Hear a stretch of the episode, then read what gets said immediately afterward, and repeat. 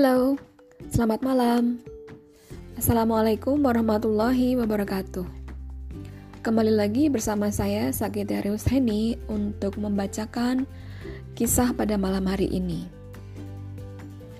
Kisah yang akan saya bacakan adalah bagian dari buku antologi berjudul Thank You 2020 dan bab yang akan saya bacakan adalah Hitam Putih 2020. Aku punya hobi yang mungkin tidak disukai banyak orang. Aku suka menulis. Aku suka menulis buku dan apa pun yang aku rasakan. Bahagia, sedih, bingung, galau, bahkan saat titik terendah dalam hidupku pun selalu kutuliskan dalam sebuah buku. Karena menulis itu melegakan buatku. Sejak tahun 2018 yang lalu, aku sudah terjun ke dunia kepenulisan. Aku harus tetap menulis, menurutku, dan menjadi inspirator bagi orang-orang di sekelilingku. Pada bulan Januari tahun 2020, aku melahirkan karya antologi bersama komunitas penulis pegiat literasi Nusantara atau PLN dalam buku antologi berjudul Go to 2020. Iya, buku ini pas sekali muncul di bulan Januari sebagai saksi karya pertama di tahun ini. Bahagia sekali rasanya bisa satu buku dengan para penulis profesional dari seluruh Indonesia, dari Sabang sampai Merauke. Namun ada hal yang lebih membahagiakan buat aku karena aku bisa membentuk sebuah komunitas guru menulis di lingkunganku. Aku namakan komunitas Pancawati.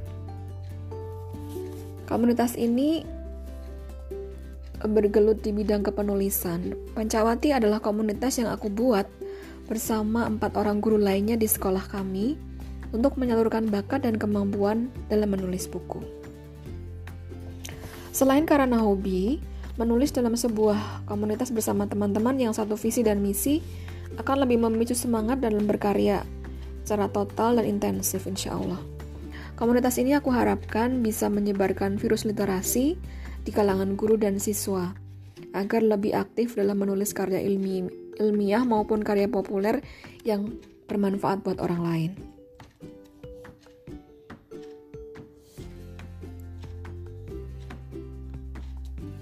Dalam bidang karir, aku juga berhasil untuk bisa naik pangkat pada tahun ini, alhamdulillah. Selain itu, aku juga berhasil lulus dari kuliah pasca sarjana tahun 2018. Setelah itu, aku merasa lebih bersemangat dan tidak jemu untuk mengikuti berbagai seminar, diklat, workshop, bahkan ikut seleksi guru ke tingkat internasional, tepatnya ke Australia kala itu. Aku berusaha semaksimal mungkin agar bisa menambah poin dalam perhitungan angka kredit. Alhamdulillah aku bisa melakukan semua hal dengan lancar dan hobiku pun tersalurkan yaitu menulis buku karya yang ber-ISBN. Kebanggaanku bertambah karena pada bulan Februari tahun 2020 aku bisa mencetak buku karya yang tergabung dalam judul A Detik ini adalah buku puisi bersama seluruh penyair Braling Mas Cakep. Braling Mas Cakep adalah singkatan Purbalingga, Banyumas, Cilacap, dan Kebumen. Oke, okay. buku ini berisi kumpulan puisi berbagai jenis hasil karya para penyair wilayah lokal Banyumas dan sekitarnya. Aku bahagia karena bisa mudik sekalian launching buku di Gedung Suteja Purwokerto. Dalam acara ini pun aku mendapat banyak merchandise seperti kaos dan gantungan kunci setelah sebelumnya melakukan pembacaan puisi di depan para penulis bukunya. Momen yang sungguh luar biasa. Menulis dan membacakan karya di sebuah panggung pertunjukan dan di hadapan para penyair yang juga uh, dikelola oleh penerbitnya. Februari yang indah memang. Untuk lebih meningkatkan profesionalitas, aku mengikuti beberapa diklat di antaranya diklat jarak jauh dari PGRI. Pada bulan Maret 2020, aku mulai mengajar murid-murid di kelas 11 dan 12 secara online. Minggu pertama dan kedua ini aku mempersiapkan mereka untuk bisa mengikuti ulangan harian bersama. Menyiapkan soal, kunci jawaban, soal remedi, dan daftar nilai menjadi hal yang sangat lumrah bagi seorang guru agar kegiatan belajar mengajar atau KBM bisa lancar seperti biasanya. Namun, bulan Maret ini berbeda dari bulan-bulan sebelumnya. Ya, berita mencengangkan tersebar luas di media massa tentang penyebaran virus baru bernama COVID-19 atau Corona. Kegiatan mulai dibatasi terutama di ruang publik yang memungkinkan orang untuk berkerumun dan bersentuhan. Banyak korban berjatuhan diawali dari kota Wuhan, Cina. Virus ini menyerang kekebalan tubuh mulai percikan batuk, bersentuhan, berkerumun, dan lain-lain. Berita ini berdampak besar pada semua bidang kehidupan, baik ekonomi, politik, pemerintahan, perdagangan, demikian pula pendidikan. Aku mendapatkan informasi dari sekolah bahwa kegiatan belajar mengajar harus dilakukan dari rumah. Istilahnya lebih dikenal dengan belajar dari rumah atau BDR atau work from home atau WFH bagi para tenaga pendidik. Pada pertengahan Maret 2020, tepatnya hari Senin, mulailah murid-murid menerima pelajaran secara online. Mereka tidak lagi diizinkan hadir di sekolah untuk mengurangi penyebaran virus corona. Selama bulan Maret sampai Juni, para guru dan murid-murid dibuat kalang kabut dengan cara pembelajaran baru yaitu pembelajaran jarak jauh atau PJJ. Banyak dampak yang meresahkan baik bagi murid maupun wali murid di rumah. Fenomena yang terjadi adalah orang tua berperan menjadi guru bagi anak-anaknya, khususnya pelajar di tingkat TK dan SD. Irama belajar yang berubah membuat kebiasaan baru dan memaksa semua orang harus rela menerima kondisi yang ada. Pada kegiatan tes yaitu ulangan harian bersama di bulan Maret dan penilaian akhir tahun atau PAT di bulan Juni, Guru-guru harus menyiapkan soal-soal secara online dengan berbagai Learning Management System atau LMS sesuai selera masing-masing. Belum ada kesepakatan yang ditentukan tentang media pembelajaran online, sehingga pelaksanaan dan hasilnya masih sangat perlu dievaluasi. Banyak kebingungan yang dialami guru, siswa, maupun orang tua. Oleh karena itu, banyak kekhawatiran yang muncul di masyarakat tentang hasil belajar dan kompetensi para siswa yang sesungguhnya. Lucunya, karena hadirnya corona, ujian nasional pun ditiadakan sesuai informasi dari Menteri Pendidikan Nasional Nadiem Makarim. Info ini tentu saja disambut gembira baik oleh murid-murid maupun wali murid. Ada satu kekhawatiran mereka tentang lulus atau tidak lulus, tidak perlu lagi dibahas. Semua murid akhirnya lulus dengan jalur corona. Iya, ini lebih mudah tentu saja dibandingkan tahun-tahun sebelumnya. Kelulusan tahun ini hanya diambil dari nilai rapor. Tentu saja, ini sangat meringankan beban belajar siswa. Meskipun banyak juga yang kecewa karena kelulusan menjadi sedikit diremehkan, kurang berbobot maksudnya. Ada beberapa sekolah yang membuat standar nilai tinggi bagi murid-murid di kelas puncak. Tetapi ada pula sekolah yang ketat, tidak terlalu murah dalam nilai rapor. Usai kelulusan yang sepi ini, banyak juga suara kekecewaan beberapa murid yang sudah menyiapkan prosesi wisuda dengan banyak hal, seperti kostum, lencana, plakat, bahkan sewa tempat untuk foto katalog.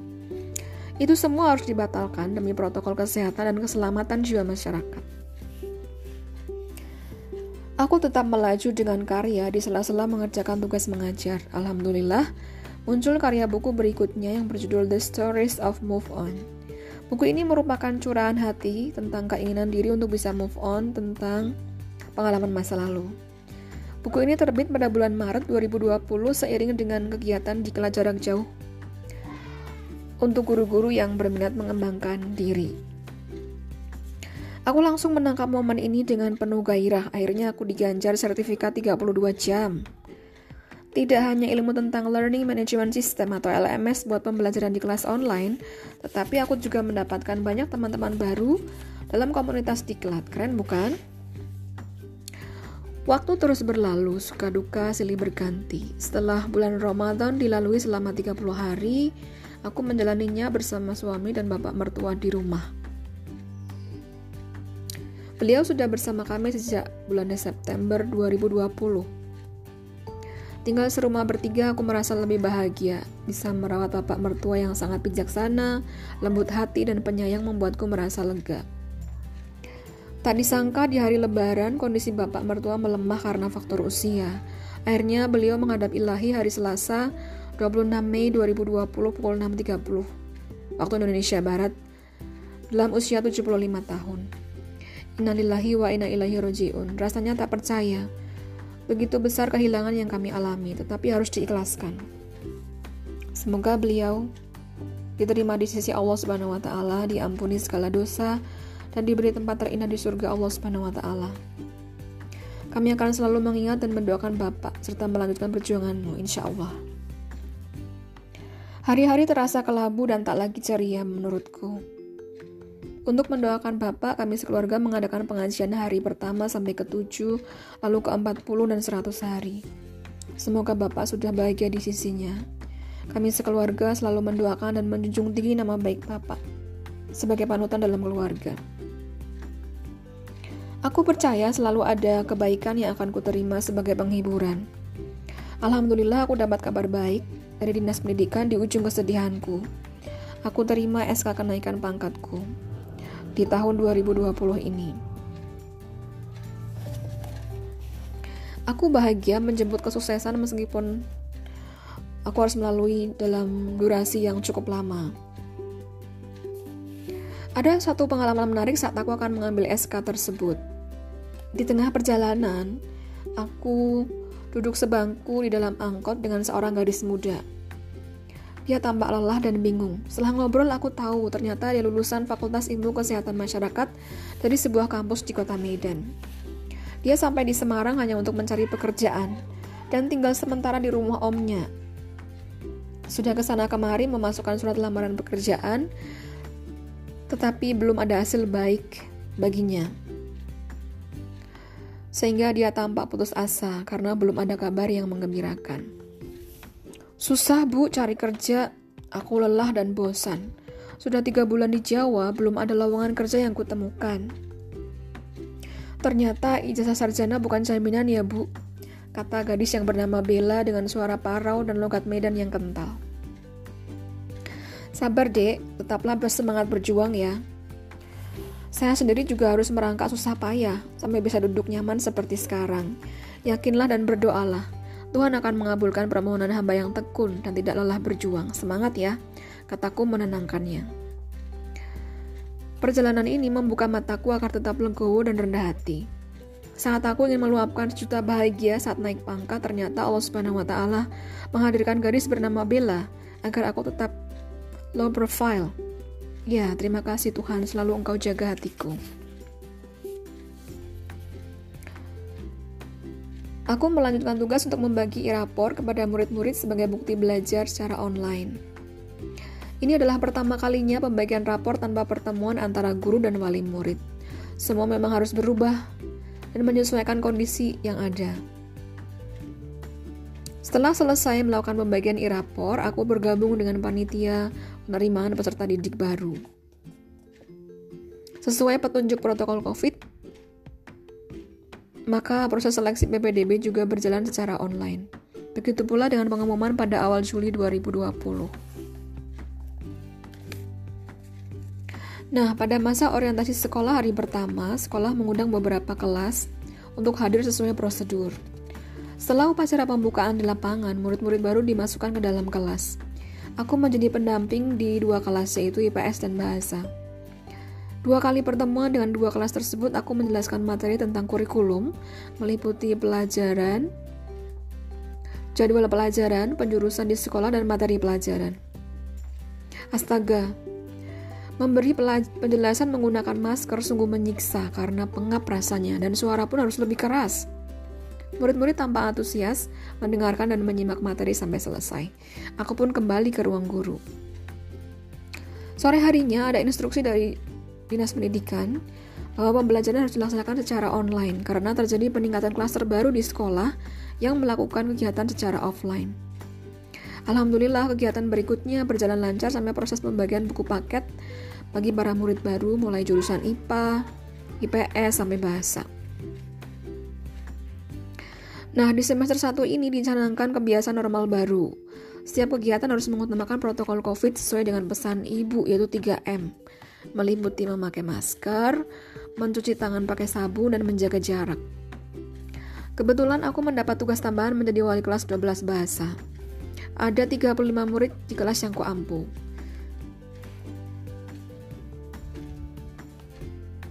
Sembilan kelas yang lainnya aku ampu terdiri dari kelas 11 IPA 2, IPA 3, 11 bahasa, serta kelas 12 MIPA 1 sampai 12 MIPA 6. Aku terbiasa mengajar di kelas yang beragam dan aku cukup bahagia bisa mendampingi berbagai jurusan mulai IPA sampai bahasa dengan beragam karakter. Mengajar online memang lebih banyak tantangan daripada mengajar langsung atau offline. Seiring waktu, KBM bisa berjalan dengan lancar. Untuk meningkatkan kualitas kerja para tenaga pendidik, maka sekolah mengadakan in-house training atau IHT tentang penggunaan Microsoft Office 365. Aku terdaftar sebagai guru yang harus memberikan diseminasi materi diklat kepada guru-guru yang lain yang tidak mengikuti diklat sebelumnya tentang Microsoft Office 365. Setelah diseminasi diharapkan semua guru mampu memahami dan mempraktikannya dalam pembelajaran online kepada murid-murid. Ternyata guru-guru banyak yang sudah paham dan bisa menggunakannya dalam PJJ setiap hari. Sesuai jadwal dalam kalender akademik, tibalah saatnya bagi murid-murid untuk mengikuti UHB atau ulangan harian bersama setelah dua bulan melakukan pembelajaran. UHB dilakukan pada minggu kedua bulan September secara online. Hasil UHB bisa langsung diterima oleh guru mata pelajaran dalam kondisi sudah dikoreksi. Tentu saja ini sangat membantu proses penilaian sehingga guru tidak perlu repot mengecek jawaban murid-murid khususnya soal-soal pilihan ganda.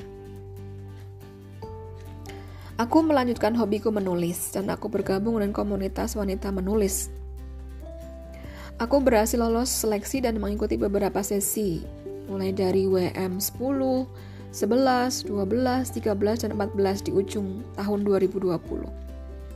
Dimulai dengan karya WM10 berjudul Katanya Uangmu Uangku yang terbit beri ISBN pada bulan September. Dilanjutkan dengan karya WM11 berjudul Luka Batin di Masa Kecil pada bulan Oktober. Setelah itu, pada bulan November terbit buku WM12 berjudul Ku Tetapkan Pilihan, sebuah sinergi dengan artis Cici Tegal. Selanjutnya, aku mengikuti kelas WM13 bertema melepas toxic people di bulan Desember.